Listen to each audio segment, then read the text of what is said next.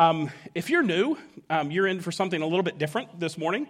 Uh, we are doing a survey of the Bible in which I'm taking one single book of the Bible, uh, one week at a time, and we're moving through that. Uh, we have made our way to the book of Kings. Um, First and Second Kings, in its original format, is one book. In fact, um, in the Hebrew arrangement of scriptures, uh, 1st and 2nd Samuel and 1st and 2nd Kings all fit together, and they all have a similar title. They're called kingdoms, the books of the kingdoms. Um, and we're going to be looking at what we know as 1st and 2nd Kings today, and it all fits together. So I'm going to set this up for you a little bit. Then we're going to put some historical background together, and then we'll move through the content and exactly what's going on in the book. I want to start with um, setting up what's going on in this book. Danny Hays says this the original audience for 1st and 2nd Kings was probably the Israelites who had been carried off into exile in Babylon. We'll talk about that in just a moment. With Jerusalem burned to the ground, these people no doubt struggled to make sense of it all and to maintain some kind of hope. Why did this happen? Is the Lord unfaithful? Or perhaps he's just weaker than the gods of Babylon? Um, in the historical flow, these people have been taken off as captive into Babylon. Daniel, who ends up there, Ezekiel, who ends up there. It's, it's a whole group of people. And they are away in Babylon, and they're asking, Is God finished with us? Um, First and Second Kings provide a very clear and important answer to these questions. The exile came as a result of Israel and Judah's repeated and continued obstinate disobedience to the Mosaic covenant, especially in Deuteronomy. We're going to see that. The great tragedy of this story is that they had only themselves to blame. Um, here's what's going on. They're going, how could, how could this happen to us? We're God's chosen people.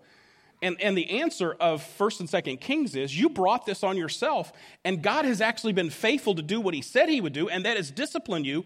And He disciplined you in, in successive stages, and you never responded. And He told you back in Leviticus chapter 26 and Deuteronomy 30 to 32, He told you if you don't listen to what I'm doing, I'm eventually going to move you out of the country. And that is exactly what happens. And so here's kind of the flow. We're going to set this up and go through this a number of times.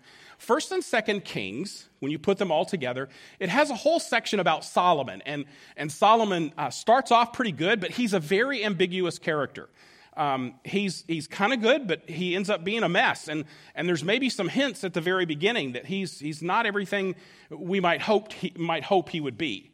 Um, Solomon ends his reign after 40 years, and he hands over the kingdom to um, his son and an army general who divide the kingdom. So there's a whole section where the kingdom is divided, and, and you have a presentation of the kings of Israel in the north, the kings of Judah in the south, and it alternates back and forth between the two of them. It'll be a couple of from the north and a couple from the south, a couple from the north, until finally um, in 722, the nation in the north is wiped out by the Assyrians, and they are scattered, and other people are brought into that northern area to um, make the area really depleted and lose their national identity.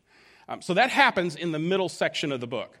But the southern kingdom, the kingdom of Judah, continues, and the last part of the book talks about the continuation of the kingdom of Judah until they, because of their unfaithfulness, are taken away captive by the Babylonians. The Babylonians um, overcome the Assyrians in 612 at the Battle of Carchemish. And then the, ba- the Babylonians become the major world power. They come down to Judah and they take them away as captives. So, this is the flow of the book. There's the united kingdom under Solomon. Saul, David, and Solomon have the kingdom united. The kingdom divides after Solomon, Israel and Judah. Israel comes to an end in 722 BC. Judah continues until 586 BC. That's kind of the flow of the book. But some important things happen. There's two guys who have ministries in this book that interrupt the flow of king, king, king, king, king, king. Um, the ministries of Elijah, Elijah and Elisha. And these guys are paradigmatic for the whole prophets and all the other prophets that we know that we'll eventually get to Isaiah, Ezekiel, Daniel, all of those guys they are following in the footsteps of Elijah and Elisha. But in this book of, of Kings, we have this interruption that says during this period when the kingdom is divided and everything is falling apart, God doesn't just leave them, He sends these two prophets. There's another thing that happens that's really important to take note of. When there's only one kingdom left in the south, Judah, um, there are two guys who lead pretty significant revivals. One is named Hezekiah, and it's because of some things that are happening. The Assyrians are actually threatening the southern kingdom, and, and uh, um, Hezekiah goes and he, and he complains about this, and uh, there's a, a, an intriguing story that takes place, but he ends up leading a huge revival during that time. His son becomes the worst king there is, but then after that, there's another guy whose name is Josiah. He takes the throne when he's very young. When he gets to be a little bit older, Um, they're cleaning out the temple and they discover literally the book of Deuteronomy. That's why on the chart I have the scrolls down there because Josiah discovers the book of Deuteronomy. He reads it and it leads to another national revival. Okay? Now, these are things that are going on. God's using people in this, but it, it's something that, that God is bringing about. So, this is, this is the book of First Kings. Solomon, united kingdom, a divided kingdom. Punctuated in that divided kingdom up in the north is Elijah and Elisha, who are prophets, who are speaking, who are powerful, doing miracles, and calling the people to repent of their Baal worship. Um, and then when the, king, the southern kingdom is left, a couple of major revivals take place, and then it's all downhill until they're taken captive by the Babylonians. Now, I want to put this together um, historically. We've talked about how the Pentateuch sets up kind of how God's outworking in his plan, because he wants to be in relationship with us. That's where we started in the garden. Our sin separated us from him. God has a plan to restore his rule and restore us into relationship with him. And, and that plan is to build a nation so that out of that nation a king will come who will die for us and then rule. So, this whole thing about why we have to have a Jewish nation, it's because it's not just some dude who dies for us, it's a king who is going to die for us. So, we've been putting this together, and we've got this chart that, that looks like this, and, and, and we put some things together. And I, what I want to say is kind of backing up just a little bit. Um, we have looked at um, this Joshua thing in the historical books. Joshua, after the Pentateuch, Joshua leads them into the land, and, and Joshua conquers the land and divides the land. Then there's the period of judges that takes place for about 400 years, which is these warlord like leaders who are all over the land, and they are charismatic leaders, they're dynamic. Um, but they're a mess, and so they're not helpful at all. Then we looked at 1 Samuel and 2 Samuel together the last time we were looking at this. And 1 and 2 Samuel covers the lives of Samuel, Saul, and David. So it kind of gets us from, from the period of judges, it moves us into the united kingdom. Now, what we're going to do is we're going to look at First and Second Kings, and First and Second Kings is going to take about, talk about Solomon, and then the divided kingdom in the north, and then it comes to an end in 722, and then 136 years later, the southern kingdom is going to be taken away captive, and that happens in 586 BC. Now, I've told you that Elijah and Elisha are um, living during this time, but so are all of these guys that we call the pre exilic prophets. We're going to understand this a little bit later, but there are a number of prophets who, who prophesy prior to the exile in Babylon, prior to the time of the people who are reading 1st and 2nd Kings, these prophets are going to prophesy some in Israel, some in Judah. Then there are going to be some exilic prophets, Daniel and Ezekiel, who prophesy uh, during that exile. Then there are going to be three right at the end, and that's going to be Haggai, Zechariah, and Malachi, who prophesy post exilically. But these prophets all fit into this section that we're looking at today. So 1st and 2nd Kings is going to mention a couple of these prophets but all of these prophets are prophesying during the time period of 1st and 2nd Kings. Now, I want to zero in on this. Uh, we've looked at this. Saul's going to reign from 1050 until David takes over in 1010, about 40 years. David is going to reign for 40 years until 970, when Solomon is going to take over. Now, we're going to talk about the condition of their heart for a moment here. um, we have looked at that, and we see that, that um, Saul has no heart for God, he doesn't respond to God. He's, he's going to be used by God. God's even going to empower him for a while, but the Spirit's going to be taken away from him because he's not responsive to God. David has a whole heart for God. Solomon has a real divided heart. He has a half heart for God, and because of that, he's going to leave a divided kingdom. So we're going to look at this divided kingdom that he leaves. Israel is in the north, and Judah is in the south. In the north, there are 19 kings, and in the south, there are 20 kings. There, some of them kind of overlap and some of them change their names, but there's 19 in the north, 20 in the south. And in the north, there are zero good kings because what happens is when the northern kingdom breaks away, uh, Jeroboam, who is the army general for Solomon, um, he takes the people up there, and God says, If you're going to go up there, just remember to follow me. But immediately, what Jeroboam does is he sets up idol worship with a golden calf, just like what they did at Mount Sinai. He sets up an idol worship and sets up some false centers of worship, and they never recover from that. None of the kings um, lead any kind of a revival. In the South, they struggle with this idolatry, and it gets really, really bad. But there are eight kings who at least follow the Lord for a period of their life. Two of them are major heroes, Hezekiah and Josiah, who are going to lead. Um, they're, they're going to lead a revival. Okay, so put some history together for you. But now you've been listening. I'm going to ask uh, my two assistants. I'm going to ask Allie and Ann Haven to come up here, and they're going to help me with some hand motion. So I need all of you to stand up, and we're going to put some things together here. Okay, we're going to go all the way back to our time with Joshua. Okay, and what we're going to do is we're going to put some hand motions together, and I've got a few I'm going to add today. Okay, so we're going to start off and just take this map that's up there, and all of our maps are going to be on this side. So you're always, when you turn to the maps, I need everybody, wherever you're at, turning that way. Even if you're over there, turn that way. The map, take that map and lay it down like this. So we're going to start off by giving some hand motions to help us remember the flow of all of this. So we're going to start off by saluting because Joshua is a general, okay? So we're going to say Joshua, and then what I want you to do is just cross the Jordan. Joshua, Jordan, then you're going to come back here and Jericho's going to fall. So the walls of Jericho fall. Let's just do those three really easy, okay? One, two, three. Joshua, Jordan, Jericho. With your mouth as well, okay? So after we do Jericho falling, we're going to turn on our map like this and we're going to divide because Joshua divides the nation and he goes to the south first and then to the north. You can see it on the map up there. The blue line is him going through the middle of the nation. Then he goes to the south and the north. So we're going to turn, we're going to go divide and conquer south, north. Then he's going to divide and settle the land into 12 tribes. So I need you to chop it up into 12 tribes and turn back around to the front. Okay? Let's do that all together with your mouth and your body. Okay? Ready? One, two, three.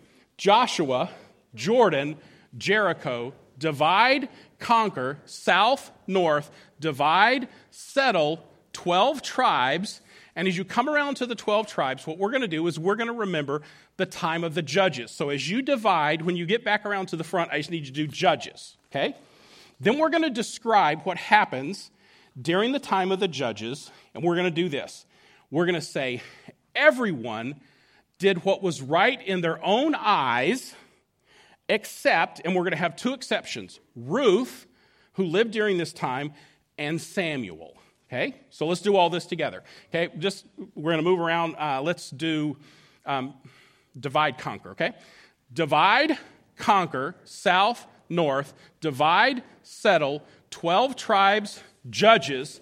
Everyone did what was right in their own eyes except Ruth and Samuel. Okay? So we've got that. Then what's going to happen is we're going to do what we did the last time we were together. We're going to take Ruth and Samuel here. Then we're going to do the United Kingdom, which lasts 120 years. Now, in a minute, we're going to do 400 years. So give yourself 120, and then 400 is coming later. So we're going to have Ruth and Samuel, United Kingdom, 120 years. And then we're going to do this. We're going to talk about the three kings. Saul, by, by his heart, we're going to do Saul, no heart. David, whole heart. Solomon, half heart. And Solomon's going to lead the divided kingdom, which is going to last 400 years.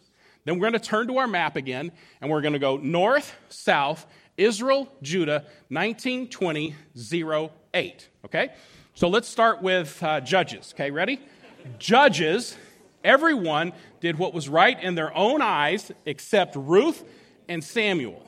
United kingdom, 120 years. Saul, no heart. David, whole heart.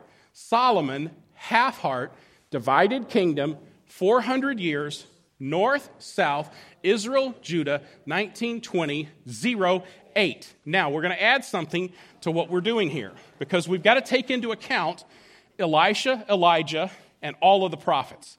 And so here's what happens. In the book of Kings, Elijah is going to be a paradigmatic prophet. You're going to see that in just a minute.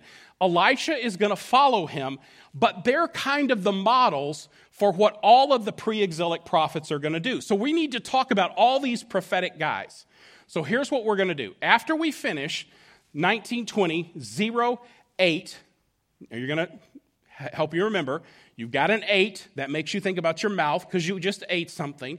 I want everybody to pull back to the center and say, Prophets speak, because all the prophets are going to speak during this time. Prophets speak, and then we're going to give them this shape up and then turn it or ship out. Because what's going to happen is they're going to go from where they are, Israel and Judah, up to the north. Okay? So we're going to do it on three. One, two, three. Prophets speak, shape up, or ship out.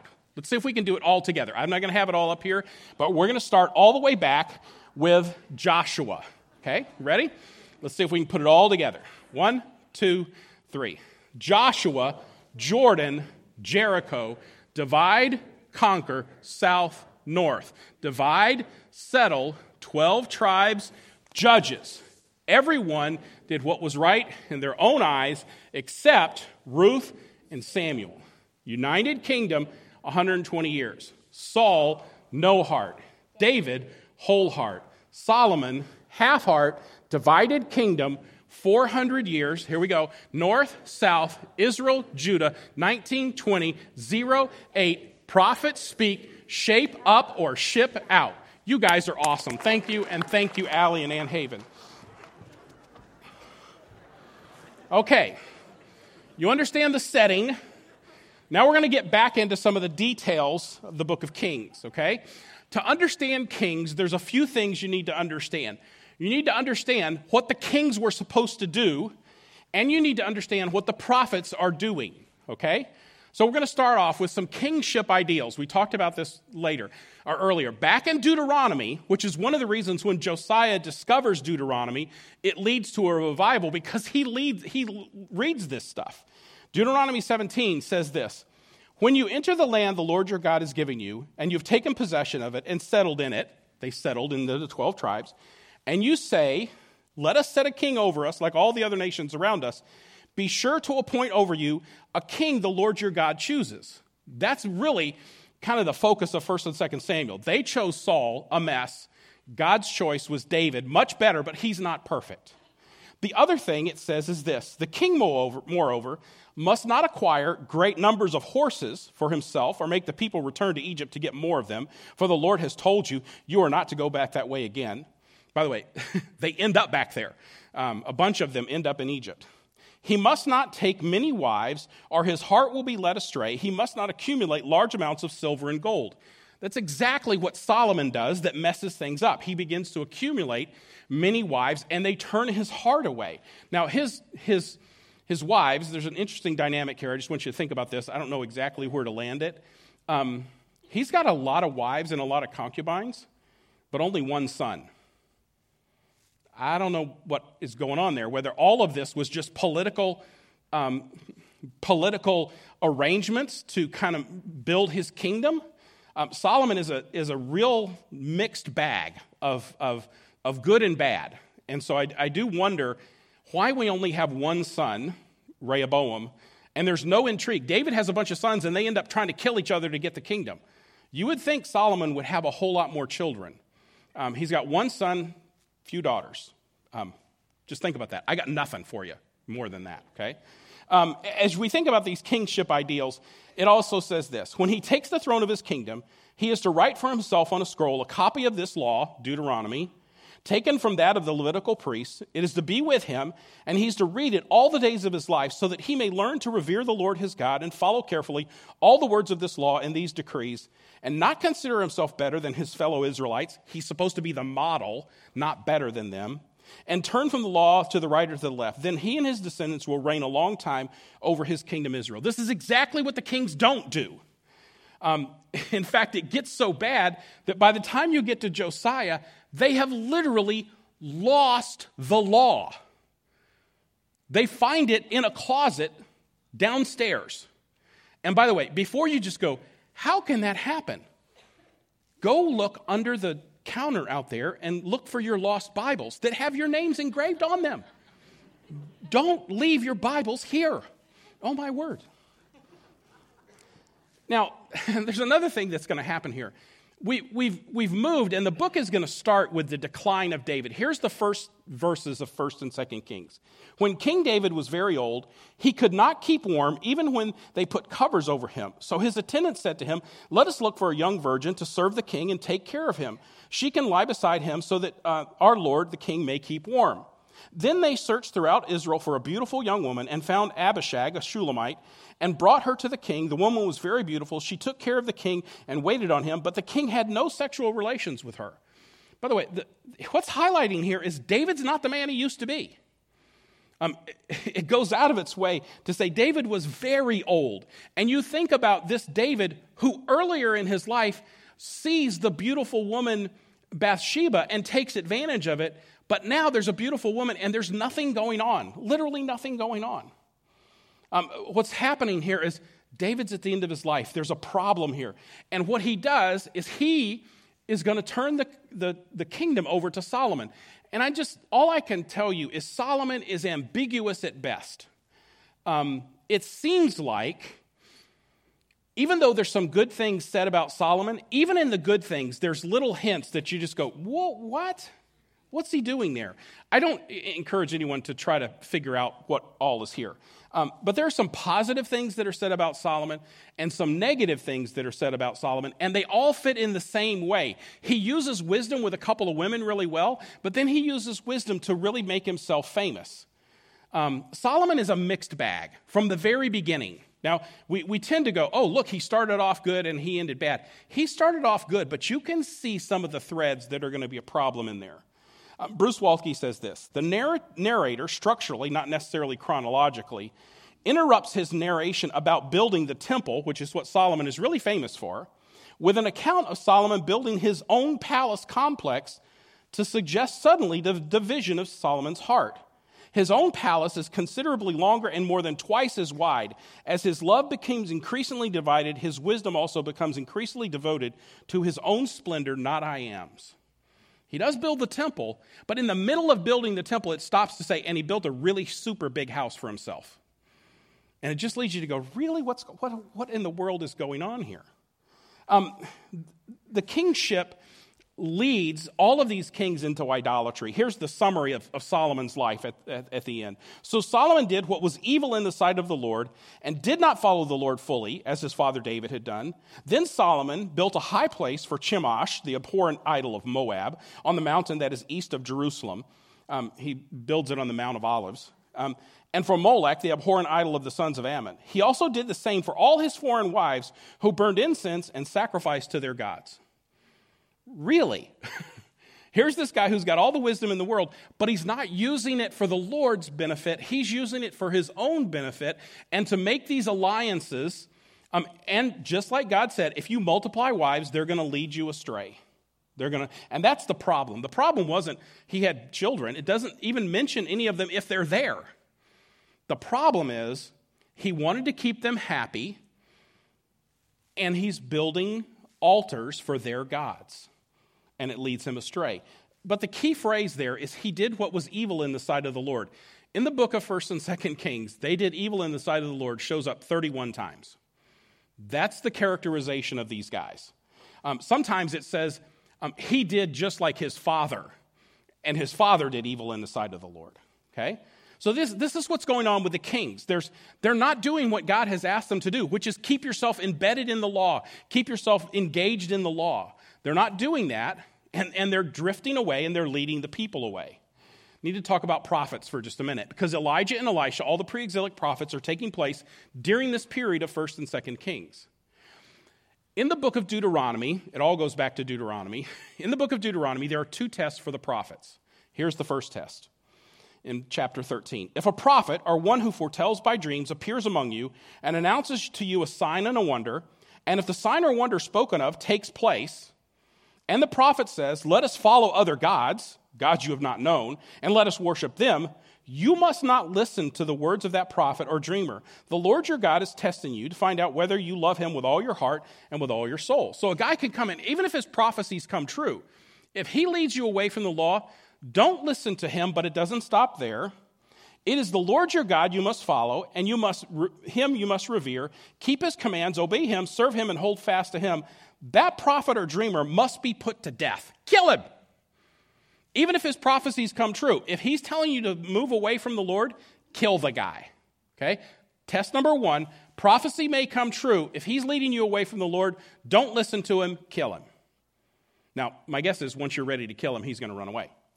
Test number two this is Deuteronomy 18. You may say to yourselves, How can we know when a message has been spoken by the Lord?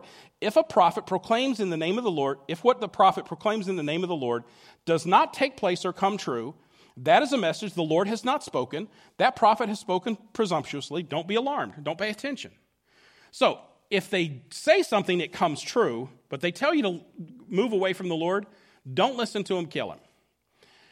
If they say something and it doesn't come true, you don't have to listen, which is why the prophets so frequently will prophesy things that are going to happen in the near future and things that are going to happen far off. Daniel does this Daniel says, hey, there's going to be a change in kingdoms. The Babylonians are going to be taken over by the Persians, and it happens in his lifetime, which allows you to trust the prophecies that are going to be fulfilled 600 years later when Jesus enters into the, uh, to Jerusalem on the Palm, it's really Monday, but we call it Palm Sunday. It was Monday. Um, when he enters in on that day on the triumphal entry. And Daniel prophesied that exactly. But the people could trust that because he prophesied some things that happen in the near future. And sometimes those things are like little mini fulfillments. It's kind of a shadow fulfillment that happens right in front of them. And then it's like a, a, rock skipping. I'm going to use this image again and again. The prophets prophesy things, and, and something happens right in front of them that people can say, oh, what he said is true. And so the next things are going to be true as well. Okay? Jesus does this too. Jesus is a prophet, and he predicts something that happens in his lifetime, his death. He predicts his resurrection. And it happens. And because he predicts his resurrection and it happens, everything else he says, I'm the Son of God, I can forgive your sins, I'm coming back to rule and reign and set everything straight, you can trust that. So, because these prophets are, are doing things that happen in their lifetime, you can trust the big things. Danny Hays says this The Elijah narratives, we're talking about prophets now, the Elijah narratives accomplish several important things. Elijah proclaimed the prophetic indictment against the house of Ahab for covenant violation. Ahab is the worst in the north. Um, these narratives also reveal a shift in the overall story from the national big picture to a focus on individuals. I mean, we're still moving through kings, but it kind of goes within the kings who are just a mess there are some individuals who are following the Lord. In fact, there's a huge remnant. Elijah demonstrates that salvation and deliverance, indeed life itself, are available through true worship of God, not through the monarchy and the king's royal reign, uh, religion. Basically, um, Elijah and Elisha kind of remind us what Ruth reminded us. In the times when the judges ruled, there's chaos and a mess, but there are people like Ruth and Boaz who are following the Lord. Elijah and Elisha remind us as the kingdoms are falling apart, there are people like Elijah and Elisha and a huge remnant that are truly following the Lord. Um, again, Bruce Waltke says it this way Against the atrocities of the house of Omri, and Ahab is part of the house of Omri, you'll see that in just a minute, the prophet historian slows down the pace and focuses narrowly on Elijah and Elisha. Their awesome miracles and prophecies magnify Yahweh, vindicate the Mosaic covenant, and leave Israel condemned for their impiety toward Yahweh in their immorality um, toward their fellows. Yahweh does not fail, Israel does. They've got no one to blame but themselves. An interesting thing happens with Elijah. I know you cannot read a word on the screen. I don't need you to read a word on the screen. Moses and Elijah are parallel. Every one of those lines is something that happens for Moses and happens with Elijah. They do the same things in their life over and over again, which explains something in the New Testament. These two guys are the ones who show up on the Mount of Transfiguration. Why these two guys? Because Moses represents the early prophets that says everything in the Pentateuch, Moses is there to say, yes, Jesus is the fulfillment of all of this. And Elijah is there to say, yes, and everything the prophets prophesy, Jesus is the one. It's no mistake that these two guys show up. They are parallel in their ministries and they represent everything in the Pentateuch and everything in the rest of the historical books and all the prophets to say Jesus is the fulfillment of all of that. Now, one of the other things that happens in this book is that they're going to end up in exile. Um, this is near the end.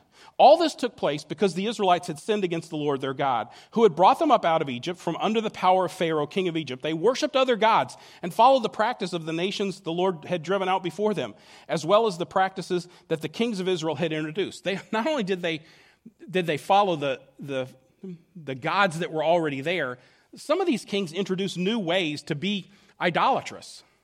And because of that, they're going to get kicked out of the land. Here's the end of the book. Nebuchadnezzar took Jehoiachin, the second to the last king, but he ends up being the last king because the other guy dies and he's still alive. Uh, Nebuchadnezzar took him captive to Babylon. He also took from Jerusalem to Babylon the king's mother, his wives, his officials, and the prominent people of the land, probably Ezekiel, Daniel, a few of those other guys. The king of Babylon also deported to Babylon the entire force of 7,000 fighting men, strong and fit for war, and a 1,000 skilled workers and artisans. He made uh, Mattaniah, Jehoiakim's uncle, king in his place and changed his name to Zedekiah. So he takes Jehoiachin captive into Babylon. He sets up another guy, Zedekiah, to be the king. But now here's the very last, the last words of Second Kings.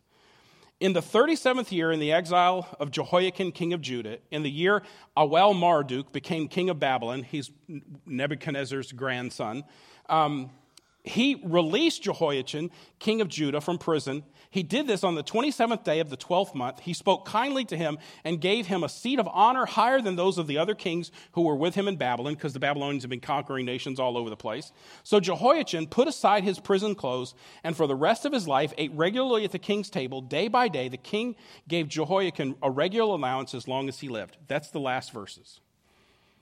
Basically, the book is going to say this. It's all fallen apart and it's your, it's your fault. You brought this on yourselves, but there's still a king alive in Babylon. There's hope. And the readers, we're going to see in just a minute, are the people who were alive during that time, and they're wondering, is there any hope? Yes, there's still a king alive. So now we're going to move through our little template really quickly here. The context who, where, uh, when, where, and why. Okay? Who composed kings? Well, using court records and national stories, someone, perhaps Ezekiel or Ezra, someone in that exilic or post exilic community, maybe even Jeremiah when he's taken captive. Um, the, Jewish, the Jewish rabbis believe Jeremiah, um, when he was brought, he, he escapes to Egypt when the, when the Assyrians and the Babylonians come. He escapes to, to Egypt, but then the Babylonians conquer Egypt and they maybe take Jeremiah back. So one of these guys gathered and ordered the history of the nation from a united kingdom under Solomon through the division of the kingdom, conquest of Israel, and captivity of Judah. Here's the point the writer was part of this exilic community. He's part of the people who are outside the land. He's gathering these stories and putting them together to tell them, hey, you brought this on yourself, but there's hope. When did it happen? The events covered in the book of Kings begin with the transition of the United Kingdom from David to Solomon in 970 BC until sometime after the Babylonian conquest. There's three times that the Babylonians take people away 605, when they probably take Daniel, 598, when they probably take Ezekiel, and 586, when they wipe out Jerusalem. When the king, when the last king, Jehoiachin, was released from bondage, probably 560. So they wipe out um, Jerusalem in 586, but it's enough years after that that the last verses take place. It's probably 560. When was King, Kings composed? The book of Kings was composed during this exilic period when the exiles were in Babylon, even those brought from Egypt, providing them hope for the future. God's not finished with you. You brought this on yourself, but God's not finished with you. Where were they? The original audience was living outside the land of Israel, likely in Babylon under the rule of Nebuchadnezzar, and wondering what led to their captivity outside the promised land and if there was any hope for the future. So basically, here's what's going on here's the northern kingdom, and it is wiped out by the Assyrians. The, Bab- the southern kingdom of Judah is going to be wiped out by the Babylonians. Here's what that looks like. Here is the Assyrian Empire, and they're going to come down and they're going to take the Israelites in the northern kingdom, they're going to take them away, and a lot of the people from the other lands that they have conquered, they're going to move them into Israel. Now, if you'll notice, the reason that, that Israel and Judah are important is not because they are so important, it's because Egypt is who they're fighting with. And if you can get control of Israel and Judah, you've got a pathway down to Egypt. And that's, that is exactly what keeps happening. The Assyrians are eventually wiped out and they are beaten in 612 at the Battle of Carchemish by the Babylonians. So here's the Babylonian Empire, and they're going to come down to Judah and they're going to take them away captive. Rather than taking the people away and putting new people in, what they do is they take the intelligentsia, they take the, the fighting men and all of the, the wise people, the king, they take them away and put some other people in charge who they can control. But all of the strong leaders who might re- lead a rebellion, those guys are the ones um, who have been taken away so that they can't lead a rebellion in the land. This is where they were. There are three um, times that the Babylonians come down. By the way, the Babylonians are always going to Egypt, and on their way back in 605, they grab some guys. On, they go down to Egypt. On their way back, they grab some guys in 598, and then they finally get, get tired of the rebellions, and in 586, they wipe out the entire, uh, the entire city and burn the temple to the ground. Why was Kings written? Kings was written to show God's people that the Lord was faithful to judge his people according to the Palestinian covenant. Obedience brings blessing, disobedience brings discipline, repentance brings restoration. Even when they had a monarchy, and that he had not abandoned them, but had sent prophets to call them back to covenant faithfulness. That's why, that's why I have this book. It's a story. It's your fault. God didn't leave you alone. He sends you prophets. Every now and then there's a revival, and there's hope for the future. Why was Kings written? The sovereign Lord, and this is, by the way, the same thing I've said a couple other times, the sovereign Lord is always at work to bring about his plan and fulfill his promises, regardless of how it may look at the time. So, the content. How is this arranged? It's pretty simple. You've got the United Kingdom, the divided kingdom, and then the remnant kingdom. It's Solomon, divided kingdom, Judah. Okay? That's kind of the big over, overarching thing. But if you pull the Elijah and Elisha narratives into it. It basically is this, this huge chiasm that in the middle is going to show the, the dynasty of Omri, which is the worst in the north, and led by the worst, Ahab and his um, Canaanite pagan wife, Jezebel. Um, they're at the center of all these stories. But in the middle of all of their, their stories, when it gets as bad as it can get, God sends Elijah and Elisha to give them hope. So, once again, here's what we've got we've got Solomon, then we've got a divided kingdom, then we got one kingdom left, and then God is going to send Elijah and Elisha. By the way, if you're trying to figure out how this go, it's alphabetical too. The J comes before the S, Elijah, Elisha. And then there's going to be two revivals under Hezekiah and under Josiah. That's what goes on in this book. So, what's the message? What, what are we supposed to take away from here?